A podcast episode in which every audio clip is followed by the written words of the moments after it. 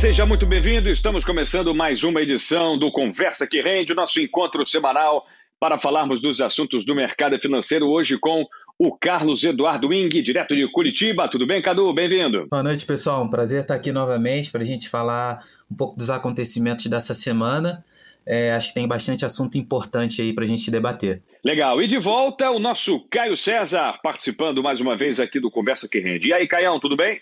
Boa noite, pessoal. Boa noite, Rafa. Tudo certo agora, já já passei por isso e vamos em frente. Muito bem, bacana. Bom, vamos falar dessa queda do Ibovespa nessa semana. Tivemos cinco pregões, cinco semanas seguidas de alta, uma surpresa até certo ponto, mas quando se esbarrou nos 130 mil pontos, a gente, inclusive no podcast passado, já alertou o investidor que talvez estivesse na hora de um reposicionamento ali das suas estratégias. E não deu outra, né? Tivemos aí nesta sexta-feira, dia 11, uma leve alta no início do pregão, mas logo ele virou para queda, acelerou a trajetória descendente ao longo da manhã, chegou até a perder a marca aí dos 129 mil pontos, e no fechamento do pregão, queda de 0,49 a 129.441 pontos.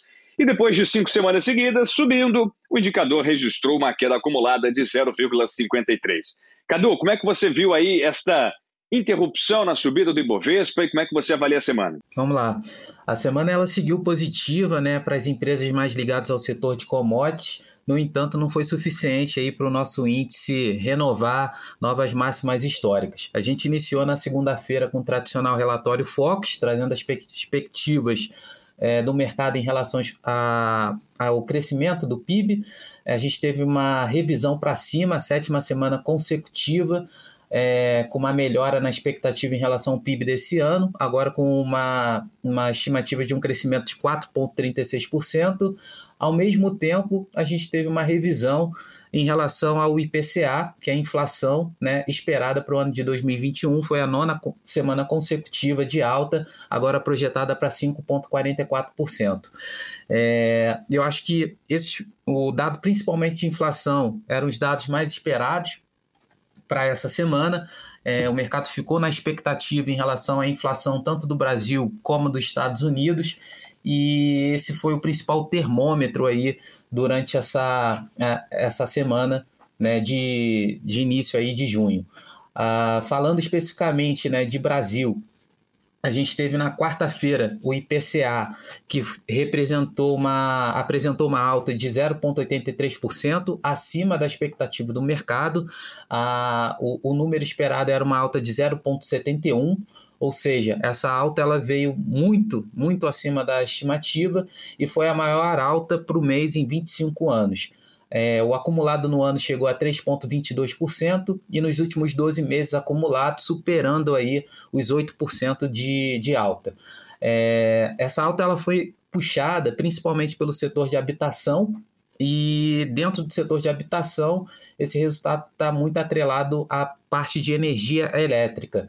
É, é bom a gente ressaltar que no mês de maio a gente teve uma mudança da bandeira tarifária que passou a vigorar a bandeira vermelha nível 1, é, que adiciona mais ou menos R$ reais ali por cada é, quilowatt-hora de consumo.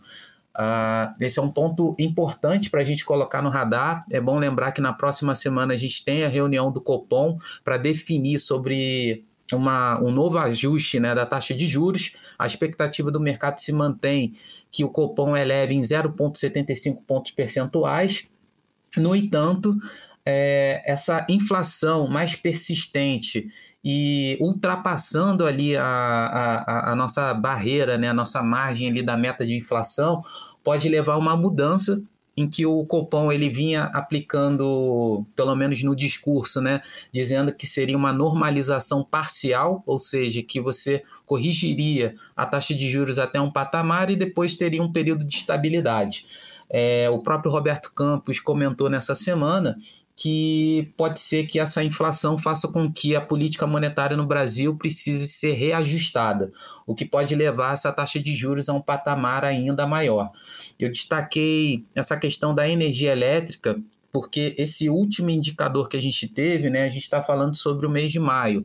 E agora em junho, a gente teve novamente uma mudança da bandeira tarifária, agora a gente está na bandeira é, vermelha nível 2, o que adiciona R$ reais na, na, a mais aí na conta de luz, né? E certamente isso vai ter mais um impacto relevante para a nossa inflação mais à frente. E tudo isso é, muda esse cenário né, em relação à expectativa de taxa de juros. A gente percebeu essa mudança na própria curva do DI, é, que basicamente foi ajustado tanto na curva longa como na, na curva mais curta. Então o mercado está prevendo aí que essa taxa de juros ela deve subir talvez um pouco mais rápido do que se previa inicialmente, falando especificamente de Brasil. Um, um outro ponto que é bom a gente comentar, né? Foi na quinta-feira o CPI nos Estados Unidos, é, esse era um dado muito esperado, que subiu 0,6% em maio é, ante abril, né? Isso foi bem acima da previsão também do mercado, a expectativa era uma alta de 0,4%, o que reforça o debate sobre a trajetória de inflação nos Estados Unidos. Por outro lado, diferente do, do mês passado, a reação do mercado acabou sendo um pouco mais positiva. Quando a gente olha para os dados né, do CPI do mês anterior, em que também já tinha ficado acima da estimativa do mercado, a percepção foi uma preocupação em relação a taxa de juros e a retirada de estímulos econômicos, fazendo com que os treasuries americanos subissem, que o dólar valorizasse. Dessa vez a reação do mercado ela já foi diferente. Apesar do número ter vindo acima do que o mercado previa, a percepção que, que, que se dá para interpretar, pelo menos, da reação do mercado, é que se acredita que essa inflação ela seja realmente transitória. Inclusive, no sábado, né, a Janet Yellen, que é a secretária do Tesouro americano, ela voltou a discursar, né, dizendo que em 2021 a expectativa é de uma inflação um pouco mais elevada nos Estados Unidos e reforçou explicando que isso tem sido causado por efeitos transitórios, ou seja, uma demanda reprimida e uma desorganização na cadeia produtiva que tem feito com que o preço, né, é, de maneira geral suba e que isso deve se ajustar principalmente a partir de 2022. Então, isso deixa o mercado um pouco mais tranquilo, Uh, em relação a, a, a, essa mudança de política monetária nos Estados Unidos, a princípio a gente não deve ter nenhuma antecipação dessa normalização da taxa de juros por lá. A gente tem que acompanhar como é que, como é que isso vai acontecer no Brasil. Um outro dado importante que saiu nos Estados Unidos se refere ao número de pedidos de auxílio-desemprego, que renovou né, a nova mínima nesse período pós-pandemia, com 376 mil pedidos, é, um pouco abaixo da semana passada, que tinham sido 385 mil, que reforça esse, essa retomada né, do mercado de trabalho americano, que vem avançando, então um número positivo é, para a economia de maneira geral. Os Estados Unidos subindo, a expectativa é de um crescimento de 6,5% para esse ano, que para uma economia né, do tamanho do, da economia americana é um crescimento bastante robusto. Inclusive o S&P renovou a máxima histórica durante essa semana, ultrapassando ali os 4.200 pontos. Acho que esse foi o principal é, dados aí que a gente teve durante a semana. Ah, vale ressaltar também a questão da Covid, que na Índia né, bateu um novo recorde de número de casos. É bom a gente ficar de olho e acompanhando como é que, como é que se dá essa, essa nova onda né, que tem atingido principalmente ali a Ásia, em especial a, a Índia. Muito bem. Bom, tivemos em relação ao dólar uma semana com um certo repique, né? Depois de renovar aí no, na, na semana anterior três vezes o menor patamar desde dezembro de 2020. O dólar subiu 1,21% nessa sexta-feira, chegando a R$ 5,12, sinalizando aí a busca por uma proteção em economias um pouco mais seguras. Em cinco pregões, o real acumulou uma perda de 1,85% em relação à moeda americana. Caio César, como é que você viu aí os movimentos da moeda americana em relação aos pares internacionais? Eu acho que diversificação sempre foi a chave, né? A gente fala isso, na verdade a gente fala isso há um tempão, né? Tanto o Cadu quanto você, quanto as pessoas que passaram aqui. É, a, a gente tenta passar para a pessoa que escuta ou para o investidor no geral o panorama desse momento, né? É, mas não necessariamente o panorama desse momento é o panorama daqui a seis meses. É, e aí as pessoas, eu imagino que se perguntam se todas as vezes elas têm que mudar a carteira de todos os ativos para todas as formas possíveis, de todas as possibilidades que a gente vai falar aqui. É, você vai acabar não deixando os seus investimentos maturarem, né? Que, e aí você falou como as pessoas podem é, ganhar dinheiro, como as pessoas podem navegar nesse, nesse, nesse cenário. Elas podem navegar nesse cenário através de diversificação. Né? Então, se a pessoa tiver é, uma carteira bem montada, levando em conta o traçado básico que a gente sempre conversa, e aí, se você escutar todos os podcasts, você vai ouvir todas as vezes inflação, você vai ouvir todas as vezes alta de juros, você vai ouvir todas as vezes Bolsa Americana, você vai ouvir todas as vezes é, que, por exemplo, agora a gente já está com alguma, alguma melhora na situação é, da, da cadeia produtiva mundial. É, então você vai ter muitas vezes é, as exportadoras brasileiras vendendo mais, como você falou aí da, da, da, de soja, você falou de, de carne em específico, enfim. Então é, se você tiver um pouco de cada, e se você fizer essa diversificação contando com o tempo de maturação de cada investimento, porque se a JBS começar a vender carne agora, muito provavelmente esse resultado só vai vir no trimestre que vem. Então, assim, é, tem que ter um pouco de paciência, tem que saber por que, que você está fazendo isso. É, e, e, e não adianta você tentar fazer um movimento agora para tentar pegar um, o, o, o os detalhes de agora para ganhar dinheiro para frente, né? Porque o movimento de agora já foi precificado, já está precificado e você vai estar tá comprando muito provavelmente no final da curva já. Então, é, tem que se estruturar bem uma carteira e aí, enfim, já tem N motivos para se ter um assessor de investimentos, eu acho que esse é mais um, né? É, e aí você ter uma pessoa que consegue pensar nisso para você e ainda te entender, é o que a gente sempre fala aqui, né? A gente tenta traduzir toda essa sopa de letrinhas que tem no mercado financeiro para sua realidade, né? E aí muita gente pergunta, ah, qual é o melhor investimento? Depende, né? Depende do que você quer fazer. Às vezes a gente está aqui falando de comprar JBS, mas enfim, a sua perspectiva é comprar um imóvel ou é se aposentar daqui a dois, três anos, enfim, cada um tem uma perspectiva. Mas eu vejo que diversificação nesses momentos é, é imprescindível. Eu acho que as diferenças entre Brasil, Estados Unidos e Europa ficam muito claras quando a gente tem políticas em direções opostas, né? Aqui a gente tem uma inflação galopante com uma economia que não está ainda de fato mostrando sinais robustos de crescimento, são apenas soluços, né? Onde a gente tem aí uma, uma, uma pressão inflacionária, mas que não chega a trazer um crescimento tão contundente quanto os números de inflação previam. E, ao contrário, uma alta de juros, né? Ou seja, são sinais trocados. É como se lá a Europa e Estados Unidos estivessem crescendo por medidas de incentivo à economia e aqui a gente estivesse crescendo, mas não crescendo, apenas esquentando, fervendo a economia, ou seja, trazendo a inflação para patamares acima daqueles previstos, sem o devido crescimento econômico e com juros em alta. Né? Então, assim, são momentos distintos da nossa economia. E eu vou te dizer de uma maneira bem sincera, assim, é uma coisa completamente distópica em relação às outras economias, como a China e a Rússia, por exemplo. Né, Cadu? A gente tem cenários diferentes aí para esses crescimentos da inflação, se é que a gente pode estabelecer esse patamar. Sim, com certeza. É, só alguns dados que acabou que o pessoal comentou e eu acabei não colocando na, na introdução. É, a gente teve o PIB da zona do euro, que eu acho que é importante, que eu acabei não comentando, veio acima do esperado.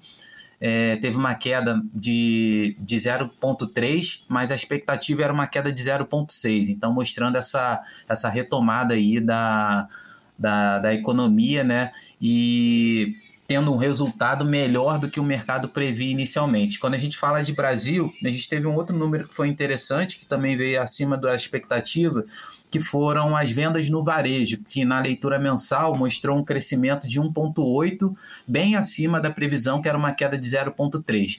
Obviamente, isso vai estar muito relacionado né, com, com a redução das medidas aí de, de isolamento social. É, mas voltando para a parte da inflação, Uh, o que, que acontece na questão brasileira? Né? A gente teve um efeito muito impulsionado pelo dólar, a gente está tendo um outro efeito causado pelas commodities, que também seguem né, numa, numa tendência aí de alta. Isso está um pouco relacionado com também com essa questão das cadeias produtivas, né?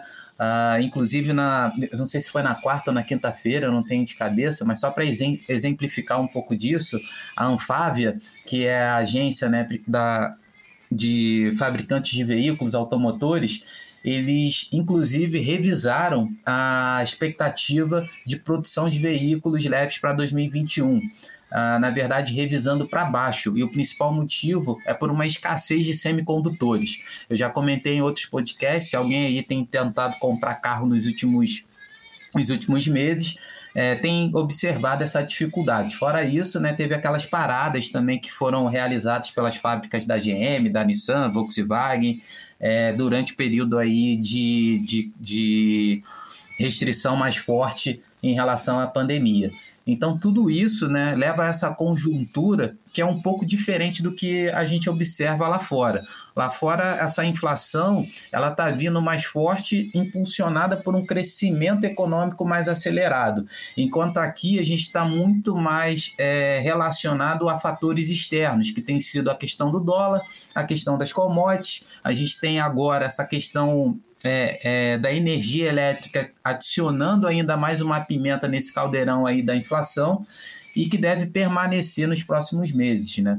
Então é uma dinâmica um pouco diferente, o que acende um sinalzinho de alerta. A gente tem que ficar de olho, pode ser que que essa política de juros, né, ela tenha que ser um pouco mais agressiva para que o Banco Central consiga cumprir com a meta de inflação. E aí eu acredito que ela deva ser mais é, agressiva para chegar ali naquela questão do juro neutro, né? Que seria o juro neutro? É um juro que atende à demanda da inflação.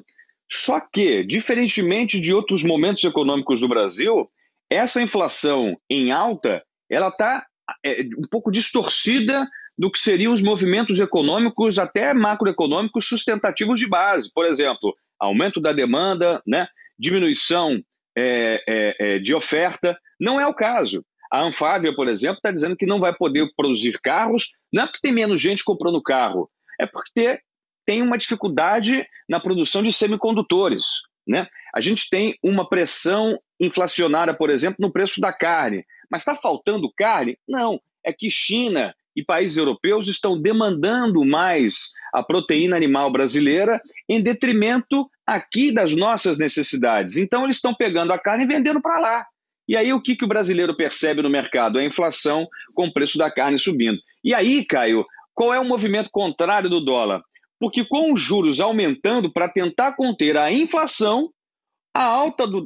Perdão, o dólar acaba caindo porque vem uma enxurrada de investimento estrangeiro. Então, assim, são contradições em si dentro desse movimento macroeconômico, né? E que fica trazendo a economia brasileira para um momento de distopia, sem contar a crise hídrica que está no radar dos investidores, já começa a ser precificada, sem ainda uma solução técnica do governo que não seja aumentar a tarifa, né?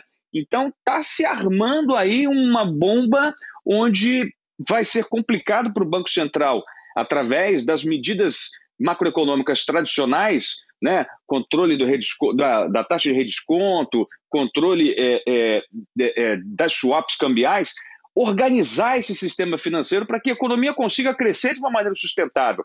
Por exemplo, as empresas com juros cada vez mais altos vão ter mais dificuldades em ter oportunidades de crédito. E isso vai frear o crescimento. Será que vai frear o crescimento do Brasil enquanto uma economia como um todo? Eu não sei, está se formando uma complicada é, é, dinâmica econômica que, sinceramente, não percebo como o Ministério da Economia vai conseguir solucionar a curto prazo. E complementando até com essa questão dessa perspectiva de juros mais elevados, inclusive essa semana, né, um setor que sofreu um, um pouco mais de realização foi as empresas ligadas ao setor imobiliário, né? É, a gente viu a, a, as empresas mais ligadas a esse segmento tendo uma queda mais acentuada durante essa semana. Mas acho que é uma dinâmica que a gente não, não, não, tem, não tem uma fórmula mágica, a gente tem que seguir acompanhando. Como eu falei, o mercado ele vem fazendo uma rotatividade de setores, a gente viu no ano passado muito voltado para tecnologia, depois indo mais para commodities, mais recentemente, né, no mês passado, indo para o setor financeiro de bancos. Nessa semana, bancos já recuaram e a gente viu uma tendência maior para empresas ligadas a varejo.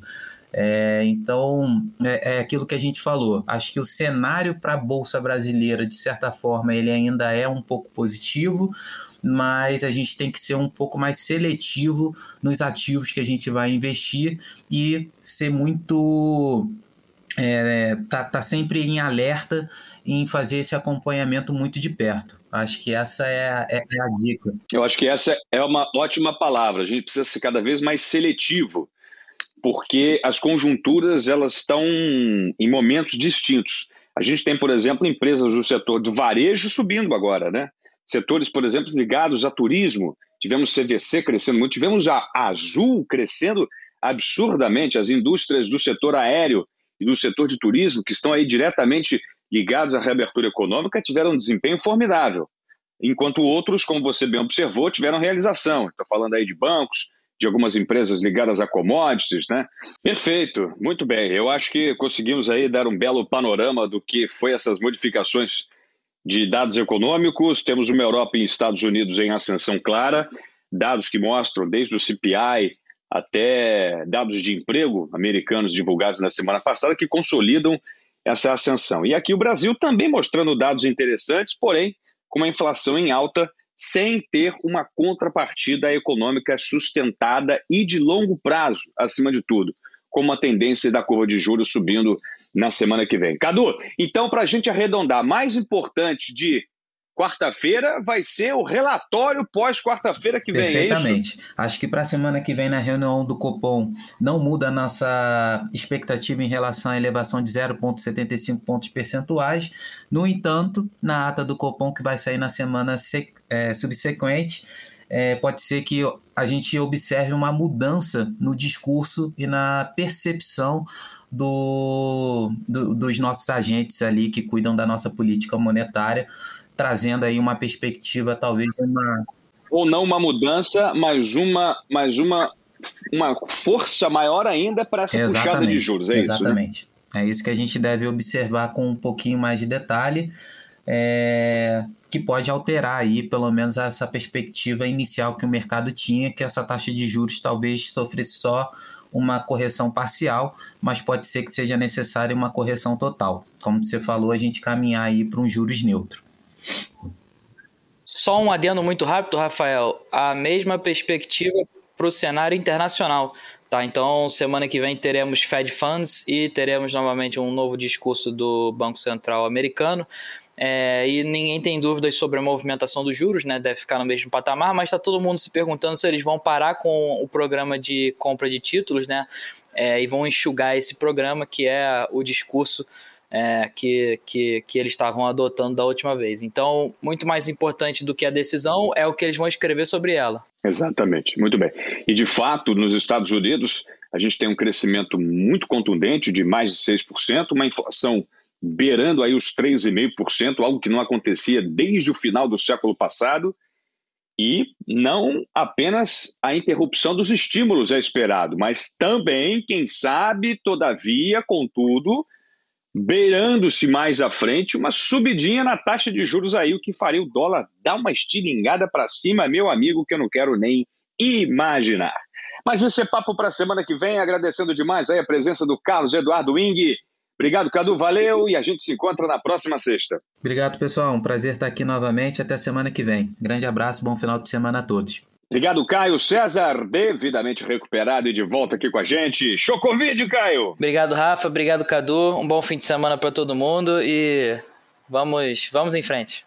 Vamos em frente, agradecendo demais o prestígio da sua audiência, já aproveitando para fazer o convite para os próximos podcasts. Aproveite para assinar os podcasts da MacLeod. Estamos nos principais agregadores no Apple Podcast, no Google Podcast, no Deezer, no Spotify e também, claro, nas principais redes sociais. Estamos no Instagram.com, no LinkedIn.com/barra Partners, no Facebook. Venha fazer parte da nossa imensa rede de investidores inteligentes. Muito obrigado pelo prestígio da sua audiência e até a próxima. Tchau, tchau.